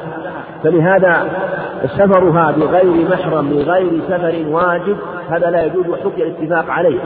إنما في خلاف شاذ عند المالكية في المرأة المتجانة المرأة الكبيرة وخلاف لبعض الشافعية أنهم أنهم أجروه في جميع الأسفار لكن المعتمد والموافق للنصوص والذي حكي هو اتفاق الفقهاء أنه لا بد من المحرم إلا في سفر الحج والعمرة ومع الخلاف. والصواب أنه أيضا حتى في الحج والعمرة لا بد من المحرم لعموم هذا النصوص. ولهذا في هذا في هذا الخبر قال انطلق تحج مع امرأتك. أمره ينطلق وأن يحج مع امرأته ثم عموم الأدلة شامل لجميع هذه الأسفار. ثم قد جاء في نص عند الدار قطني أن لا امرأة بحج وعمرة إلا مع ذي محرم. والمحرم شرط لحجها لكن هل هو شرط للوجوب أو للأداء؟ موضع خلاف. بعضهم قال إنه شرط للوجوب. فلو ماتت ولم تجد محرم فماتت وذمتها بريئة. وقيل إنه شرط للأداء وأمن الطريق فلو ماتت ولم تحج لأنها لم تجد محرما فإنه يخرج من تركتها ويحج عنها لأنها ماتت وهو واجب عليها لكن لم يمكنها أداؤه لأنها لم تستطعه لعدم وجود المحرم. وعنه رضي الله عنه أن النبي صلى الله عليه وسلم سمع رجل يقول لبيك عن شبرمة قال من شبرمة قال أخ لي أو قريب لي. فقال حدثت عن نفسي؟ قال, قال لا. قال حج عن نفسك ثم حج عن شبرمة رواه أبو داود بن ماجه وصححه ابن حبان والراجح عند أحمد وقفه. والذي وصله ثقة وفيه دلالة على أنه لا بأ أن من حج أن من لم يحج عن نفسه فلا يحج عن غيره ولهذا سمع النبي عليه الصلاة والسلام هذا الرجل يقول لبيك عن شبرمة قال ما شبرمة قال أخ لي أو صديق قال حجت عن نفسه قال لا قال حج عن نفسك ثم حج عن شبرمة في لفظ آخر قال اجعل هذه عن شبرمة ثم حج عن نفسك فمن لم يحج عن نفسه فلا يحج عن غيره. ولو فرض أنه دخل في النسك وهو لم يحج عن نفسه فبلغته السنة أنه يجب عليه يودي حج فإن عليه يحج عن نفسه وتكون هذه عن نفسه. ولو أنه حج عن غيره ولم يحج عن نفسه فرجع وفرغ من الحج نقول له ما وقع من الحج فإنه عنه. وهذا من غرائب المسائل في باب الحج ففيه غرائب من المسائل. ولعله يأتي شيء منه وهو أن العمل بعد الفراغ منه ينقلب انقلابا تاما من شخص إلى شخص بل إن العمل ينقلب من كونه ركن إلى كونه مستحب هذا في الحج. فالمقصود أنه إذا لم يحج عن نفسه فعليه يحج عن نفسه ثم بعد ذلك يحج عن غيره. وعنه رضي الله عنه قال خطبنا رسول الله صلى الله عليه وسلم فقال إن الله كتب عليكم الحج فقام الأقرع بن حامد فقال في كل عام يا رسول الله قال وقلت هذا وجبت الحج مرة فمن زاد فهو تطوع.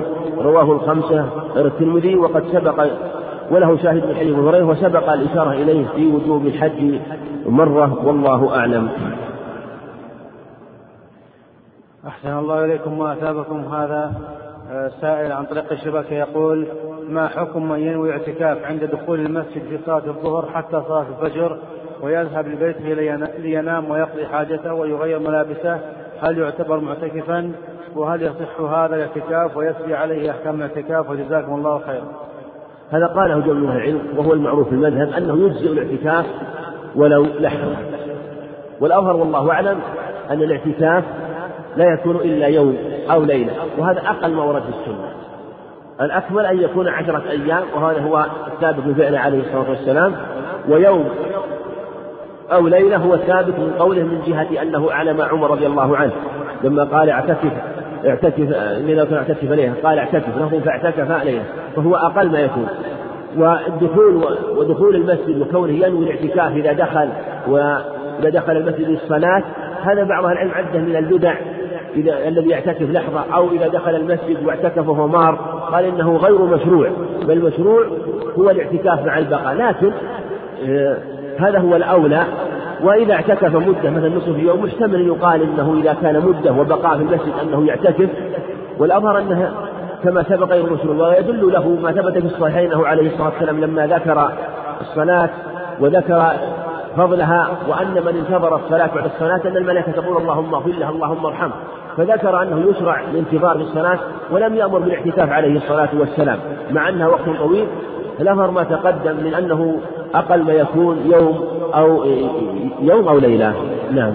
أحسن الله عليكم وهذا أيضا من الشبكة يقول ما حكم الزوج الموسر الذي أدى فريضة الحج ولكنه يرفض أن تحج زوجته لأنه يضع كل أمواله في التجارة وليس معه سيولة نقدية ويطلب منها عدم التعجل وجزاكم الله خيرا الحج يجب على المرأة كما يجب على الرجل والحج واجب عليها هي. فإن لم تجد مالا فلا يلزم فلا يلزمه أن يعطيها لكنه من حسن من حسن العشرة أن يعطيها ما يكفيها لحجها ولعمرتها لكن لا يلزمها إذا كانت ليس عندها مال ولا تستطيع وهو الأولى والأفضل ولهذا أمر عليه الصلاة والسلام ذلك الرجل أن يحج مع امرأته مع أنه من حسن العشرة أن يحج معها و فهو لا يجوز أن يمنعها من الحج إذا إذا كانت مستطيعة. وخروجه معها أفضل لكن ليس بواجب وكذلك إذا وجد المال فأعطاها فهو أفضل له نعم. أحسن الله عليكم وهذا السؤال أيضا عن طريق الشبكة يقول هل الصبي الذي لم يبلغ إذا حج تسري عليه أحكام الإحرام كلها من عدم لبس المخيط والتحلل بالحلقة والتقصير وجزاكم الله خيرا. نعم الصبي حكم حكم الكبير في الحج إذا دخل في الحج عليه ما على الكبير ويجنب ما يجنب الكبير ويفعل عنه ما لا يستطيع مما يمكن فعله من الرمي. وكذلك وثبت أنهم رموا عن الصبيان في حديث جابر. وكذلك التلبية يلبى عنه إذا كان يحسنها وإذا كان يحسنها فإنه يلبي عن نفسه. نعم.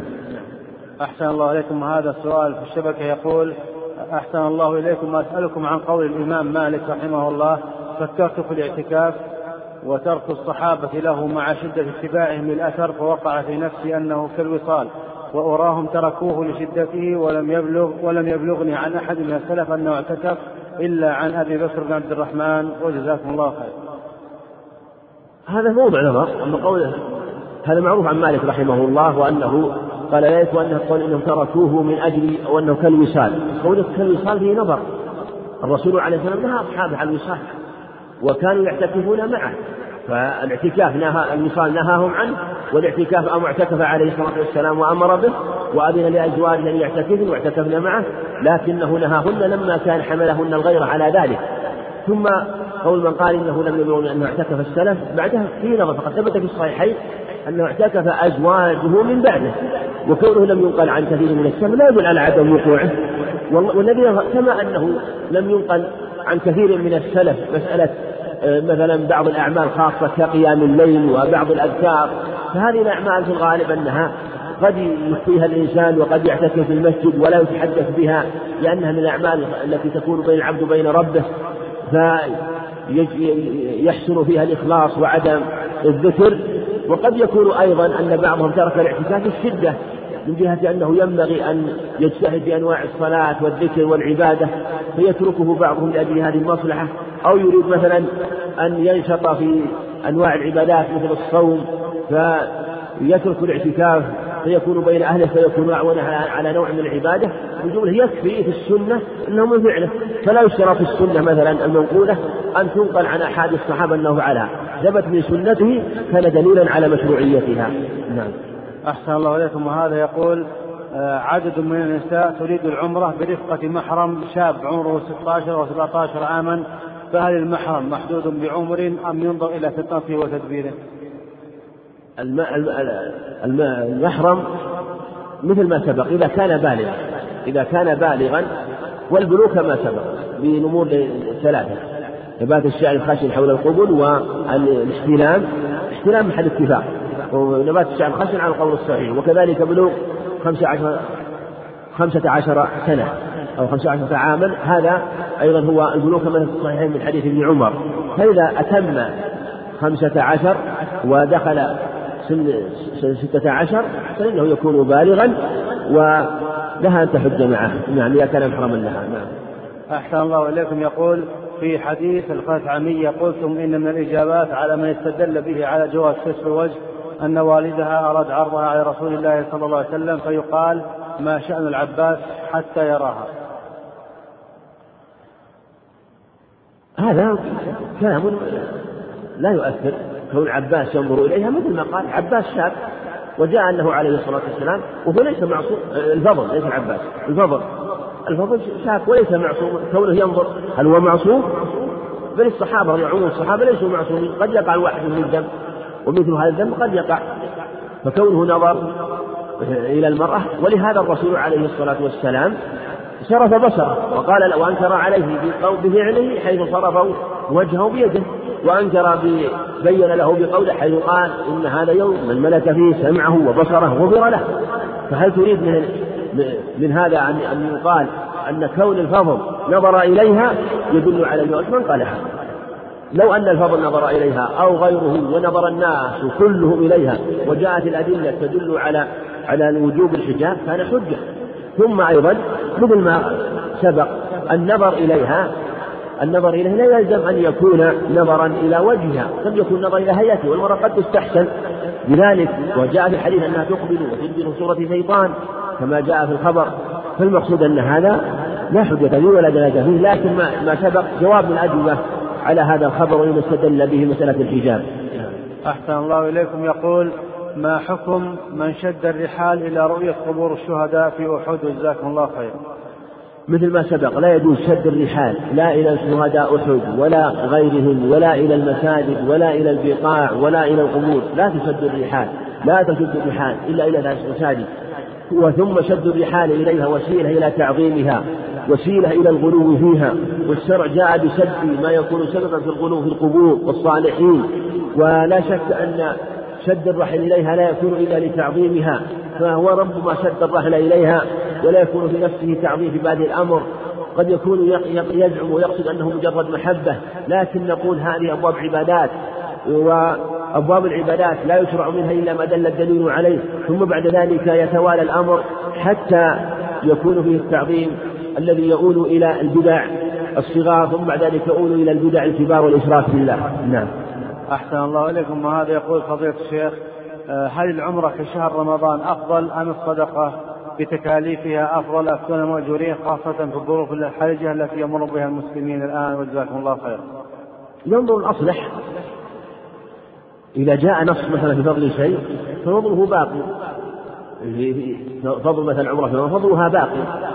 لكن الشيء قد يعرض له ما يجعله مفضولا في حالة خاصة فنقول الأصل هو فضل العمرة في رمضان. فإذا قال عندي مال وأريد أن أتصدق به مثلا نقول إذا كان هنالك ضرورة وشدة يصدق بهذا المال مثل أن يجد مثل أن يجد مثلا آه، أسرة محتاجة حاجة شديدة فلا شك وهو عنده المال الفائق وهو قادر على إطعامهم فإن إطعامهم يكون واجبا عليه. وإذا كان واجبا فإن الواجب في أولى وأكمل من السنة والمستحب لأن فيه إنقاذ هذه النفوس وإطعامها. وكذلك إذا كان أيضا في الصدقة بالمال للمجاهدين في سبيل الله وإعانتهم في حال الشدة وحال الضرورة. فينبغي التمييز بين السنن المستقرة على العموم وبين الشيء العارض. فالشيء المستقر هو فضل الحج فضل العمرة في رمضان هذا أمر مستقر على العموم. وفضل الصدقة خصوصا بأمر عارض وفضل الصدقة عموما أيضا ثابت. لكن ربما عرض وكانت الصدقة في هذه الحال وفي هذا الوقت لأجل هذه الظروف الشديدة تكون أولى وأفضل ثم بعد ذلك يتيسر له أن يعتمر بعد ذلك. أحسن الله إليكم. وهذا يقول نحن من اليمن ونقيم اعتكافا جماعيا في العشر الأواخر ويكون لنا برنامج يقول نحن من اليمن ونقيم اعتكاف جماعي في العشر الأواخر ويكون لنا برنامج علمي إيماني آه، فهل عملنا هذا مشروع أحسن ما جري لا بأس. من كونه يعتكف جماعة في المسجد ويجتمعون على قراءة القرآن أو يجتمعون على دراسة العلم فإذا تذاكروا القرآن أو تذاكروا فهو جمعوا بين أنواع من العبادات. كونهم جمعوا بين عبادة عبادات حلق الذكر ومجالس الذكر وعبادة الاعتكاف في مثل هذه الأيام فلا أنه لا بأس بذلك. أحسن الله إليكم وأثابكم ونفعنا بعلمكم وجعل ما قلت في ميزان حسناتكم وصلى الله على نبينا محمد وعلى آله وصحبه أجمعين. الحمد لله رب العالمين والصلاة والسلام على نبينا محمد وعلى آله وأصحابه وأتباعه بإحسان إلى يوم الدين. أما بعد فيقول الإمام الحافظ ابن حجر رحمه الله تعالى باب المواقيت. هذا الباب في المواقيت التي لا يجوز تجاوزها لمن أراد الحج أو العمرة وهي المواقيت المكانية لأن المواقيت على نوعين مواقيت زمانية ومواقيت مكانية. فالمواقيت الزمانية هي شوال وذو القعدة وعشر من ذي الحجة. قال سبحانه الحج أشهر معلومات. فالإحرام بالحج يكون في أشهره وهي هذه الأشهر شهران وعشرة أيام. والمواقيت المكانية هي المواقيت التي تحيط بالحرم من جميع الجهات فلجميع أهل الدنيا من أي جهة من الجهات ومن أراد من أراد الإحرام فإنه من من قصد البيت وأراد النسك فإنه لا يجوز له أن يتجاوز هذه المواقيت إلا بإحرام سواء مر بها أو حاذاها في حاذاها في البر أو في البحر أو في الجو. قالوا عن عن ابن عباس رضي الله عنهما أن النبي صلى الله عليه وسلم وقت لأهل المدينة لأهل المدينة ذا الحليفة ولأهل الشام الجحفة ولأهل نجد قرن المنازل ولأهل اليمن يلملم. هن لهن ولمن أتى عليهن من غير أهلهن ممن أراد الحج أو العمرة ومن كان دون ذلك من حيث أنشأ حتى أهل مكة من مكة متفق عليه. هذا الخبر عن ابن عباس في توقيت المواقيت وأنه عليه الصلاة والسلام وقت هذه المواقيت. لأنه أخبر بهذه المواقيت حتى قبل فتح هذه البلاد. والمواقيت التي جاءت في السنة خمسة مواقيت.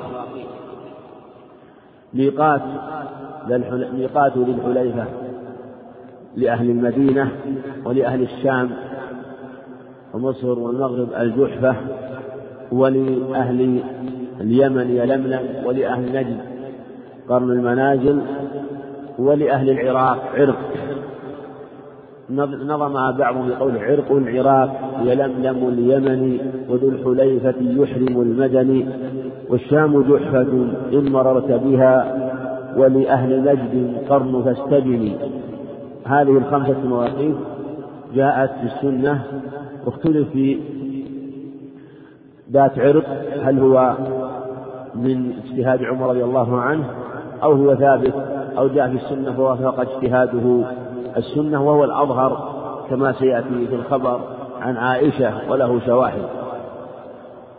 فلأهل قال أنه وقت ذا الحليفة لأهل المدينة. فأهل المدينة إذا أرادوا الحج والعمرة يحرمون من ذي الحليفة. وكذلك من كان في المدينة ممن ليس من أهلها أو من ورد عليها أنه هو ليس من أهلها. فالمراد بأهل المدينة كل من كان موجودا في المدينة سواء كان من أهلها أو من غير أهلها ممن يريد الحج أو العمرة فلا يجاوز الميقات إلا بإحرام. قال هن لهن ولمن أتى عليهن من غير أهلهن. لهم هن لهم. يعني هذه المواقيت لأهلها ولغير أهلها ممن ورد عليهم. ولأهل الشام الجحفة. وذو الحليفة يسمى أبيار علي.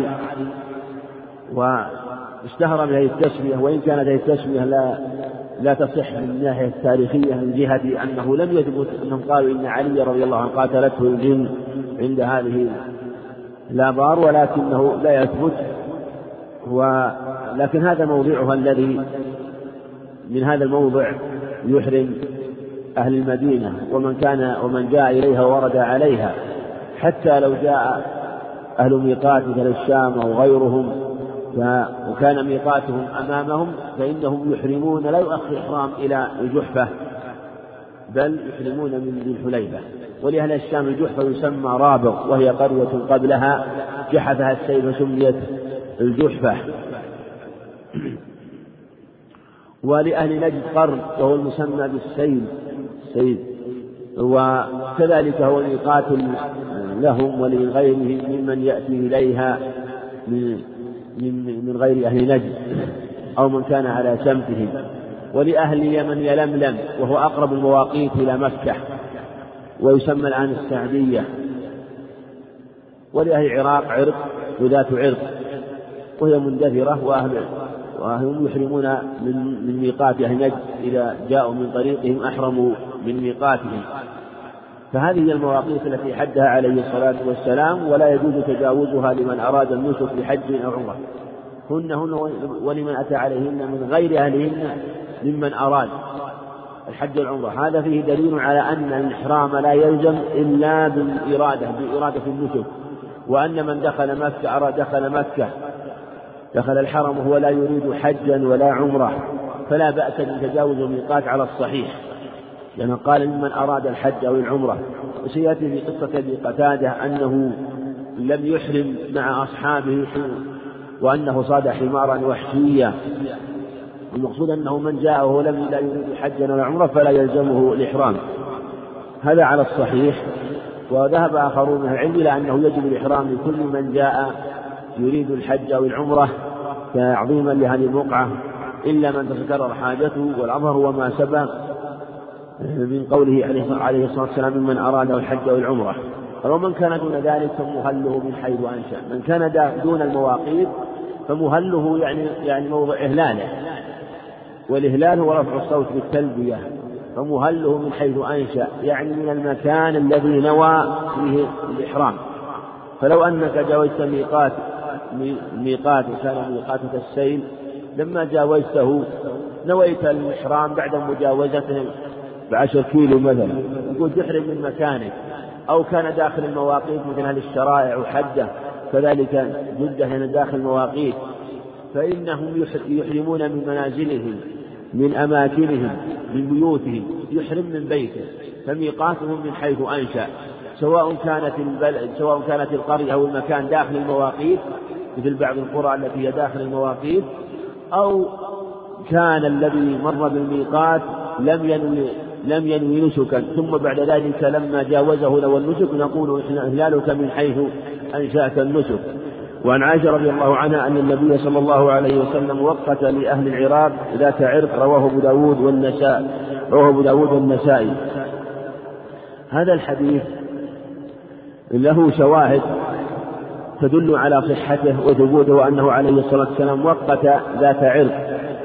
وأن عمر و وعمر وفي قوله ذات عرق كما سبق له شواهد وأن عمر رضي الله عنه جاء في صحيح البخاري أن عمر وقت ذات عرق وقت ذات عرق وقال أو قالوا له إن جو إن قرنا جور علينا. يعني هل الكوفة والبصرة لما مصر هذان المصران في الإسلام قالوا إن قرنا جور علينا يعني مائل عن طريقنا فوقت لهم ذات عرق رضي الله عنه. ويحتمل أنه عليه الصلاة والسلام لم يوقت هذا الميقات مع المواقيت بل تأخر توقيته قبل وفاته فلم يظهر ولم يشتهر كغيره من المواقيت.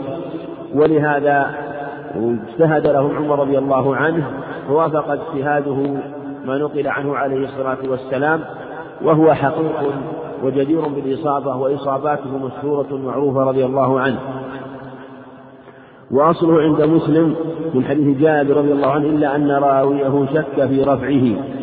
إن راوي ذات عرق وهذا يقوي أيضا أن له أنه جاء في مسلم لكن قال أحسبه يعني أظنه شك فحصل تردد فيه في رفعه إلى النبي عليه الصلاة والسلام.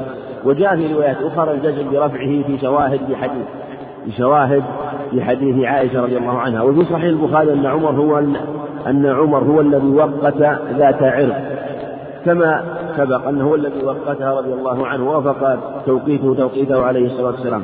وعند أحمد وأبي داود والترمذي عن ابن عباس رضي الله عنهما أن النبي صلى الله عليه وسلم وقت لأهل المشرق العقيق. وهذا خبر ضعيف من طريق يزيد بن أبي زياد والمعتمد مثل ما أنه في ذات عرق والمحرم من العقيق قالوا إن الذي يحرم من العقيق يحرم من ذات عرق جزما لأنها قبلها أو لأن العقيقة قبل ذات عرق لكنه لا يثبت الخبر مرفوعا إلى النبي عليه الصلاة والسلام. باب وجوه الإحرام وصفته. يعني أنواع الإحرام أو أو أنواع النسك. لمن أراد الإحرام. عن عائشة رضي الله عنها قالت خرجنا مع رسول الله صلى الله عليه وسلم عام حجة الوداع فمنا من أهل بعمرة ومنا من أهل بحج وعمرة ومنا من أهل بحج وأهل رسول الله صلى الله عليه وسلم بالحج فأما من أهل بعمرة فحل عند قدومه وأما من أهل بحج أو جمع بين الحج والعمرة فلم يحلوا. حتى كان يوم النحر. هذا عن عائشة رضي الله عنه في أنواع الإحرام وأنه عليه الصلاة والسلام خيرهم لما لما قدموا إلى إلى ذي الحليفة وأرادوا الإحرام. والرسول عليه الصلاة والسلام خرج من المدينة خرج من المدينة إلى ذي الحليفة خرج في يوم السبت بعد صلاة الظهر بين الظهر والعصر. وقد كان خطبهم قبل ذلك في يوم الجمعة وبين لهم شيئا من أحكام الحج. فقال من لم يجد إزارا فليلبس سراويل ومن لم يجد النعلين فليلبس الخفين. وبين لهم شيئا مما يبين هكذا كان عليه الصلاة والسلام يبين في المجال ما يحتاجه الناس. ثم لما كان من الغد يوم السبت يوم السبت خرج بعد صلاة الظهر لأنه خرج من المدينة يعني بالنظر بالنظر في الأخبار الواردة في هذا الباب أنه خرج من المدينة خمس باقين من ذي القعدة فخرج في يوم السادس والسادس والعشرين يوم السبت إلى ذي الحليفة بعد صلاة الظهر عليه الصلاة والسلام. ثم وصل إلى ذي الحليفة وصلى فيها العصر قصرا والمغرب والعشاء قصرا والفجر والظهر قصرا صلى فيها خمسة أوقات بات بها عليه الصلاة والسلام. ولما أصبح من تلك اليوم جامع نساءه واغتسل وكان وكان قد أخذ اصطحبهن كلهن واغتسل غسلا واحدا عليه الصلاة والسلام. ثم لما أراد الإحرام اغتسل غسلا ثانيا للإحرام. ثم بعد ذلك أحرم في دبر صلاة. ثم سار عليه الصلاة والسلام بعد صلاة الظهر. ومشى في طريقه ومشى يوم الأحد لأنه بات فيها ليلة الأحد فمشى يوم الأحد بعد صلاة الظهر. ثم سار في طريقه يوم الأحد والاثنين والثلاثاء والأربعاء والخميس والجمعة والسبت. ثم بات ليلة الأحد بذي طوى على يصبح على يوم الرابع من ذي الحجة يوم الرابع من ذي الحجة. ثم مكث أربعة أيام بعدما في مكة. الاثنين والثلاثاء والأربعاء والخميس ويوم الخميس هو يوم الثامن من ذي الحجة. ثم خرج من مكة في يوم الخميس عليه الصلاة والسلام ثم قصد إلى منى خرج منها خرج من ضحى وأمر من كان متحللا أن يحرم في مكانه الذي هو فيه ثم قصد إلى منى فبات بها. فمكث فيها الظهر والعصر والمغرب والعشاء والفجر. يوما كاملا وصلى خمس صلوات ثم لما طلعت الشمس سار إلى عرفة وأتم حجه عليه الصلاة والسلام. فمكث فلما أراد الإحرام من ذي الحليفة في من ذي الحليفة يوم السابع والعشرين الموافق للأحد خيرهم وبين لهم عليه الصلاة والسلام أنواع النسك. قالت عائشة رضي الله عنها فمنا من أهل بحج منا من أهل بعمرة ومنا من أهل بحج وعمرة ومنا من أهل بحج. منهم من أهل بعمرة؟ قارئ متمتعا فأحرم بعمرة. ومنهم من أهل بحج وعمرة قارن ومنهم من أهل بحج مفردا. وهذه أنواع النسك الثلاثة. أنواع النسك الثلاثة. اختلف العلماء في هذه الأنواع النسك وفي أفضلها. لكن اتفقوا على أن أن أن أن, أن هنالك تمتع متفق على صحته وعلى أفضليته وإفراد متفق على أفضليته وقران متفق على أفضليته وثبوته. فالتمتع الذي اتفق عليه هو أن يحرم بالعمرة ثم يتحلل منها ثم يلبي بالحج.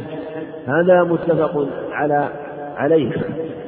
وهنالك تمتع آخر مختلف فيه وهو إذا أحرم بحج وعمرة وأحرم بحج ثم جاء إلى مكة وقلنا له الأفضل لك أن تفسخ حجك أو حجك وحجك أو حجك وعمرتك يعني تفسخ الإفراد والقران إلى نسك تمتع فتتحلل بمراه وتكون متمتعا. هذا هو الأفضل وجمهور العلماء الفقهاء يمنعونه ويحرمونه. وبعضهم يوجبه وبعضهم يستحبه وقول أحدهم وهو الصواب وهو مشروعية فسخ الحج مشروعية فسخ العمرة مشروعية فسخ الحج إلى عمرة أو فسخ الحج والعمرة إلى عمرة يعني أن يفسخ نسك الإفراد ونسك القران إلى عمرة. هذا هو الصواب أنه مستحب ليس بواجب ولا محرم عليه تدل السنة.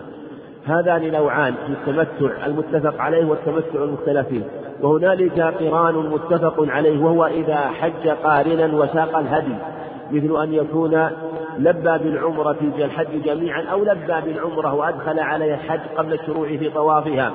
فإنه يكون قارنا وإذا كان ساق الهدي وجب عليه القران ولزمه كما فعل عليه الصلاة والسلام. وهذا قران متفق عليه. بل قال جمع من العلم إنه أفضل من التمتع.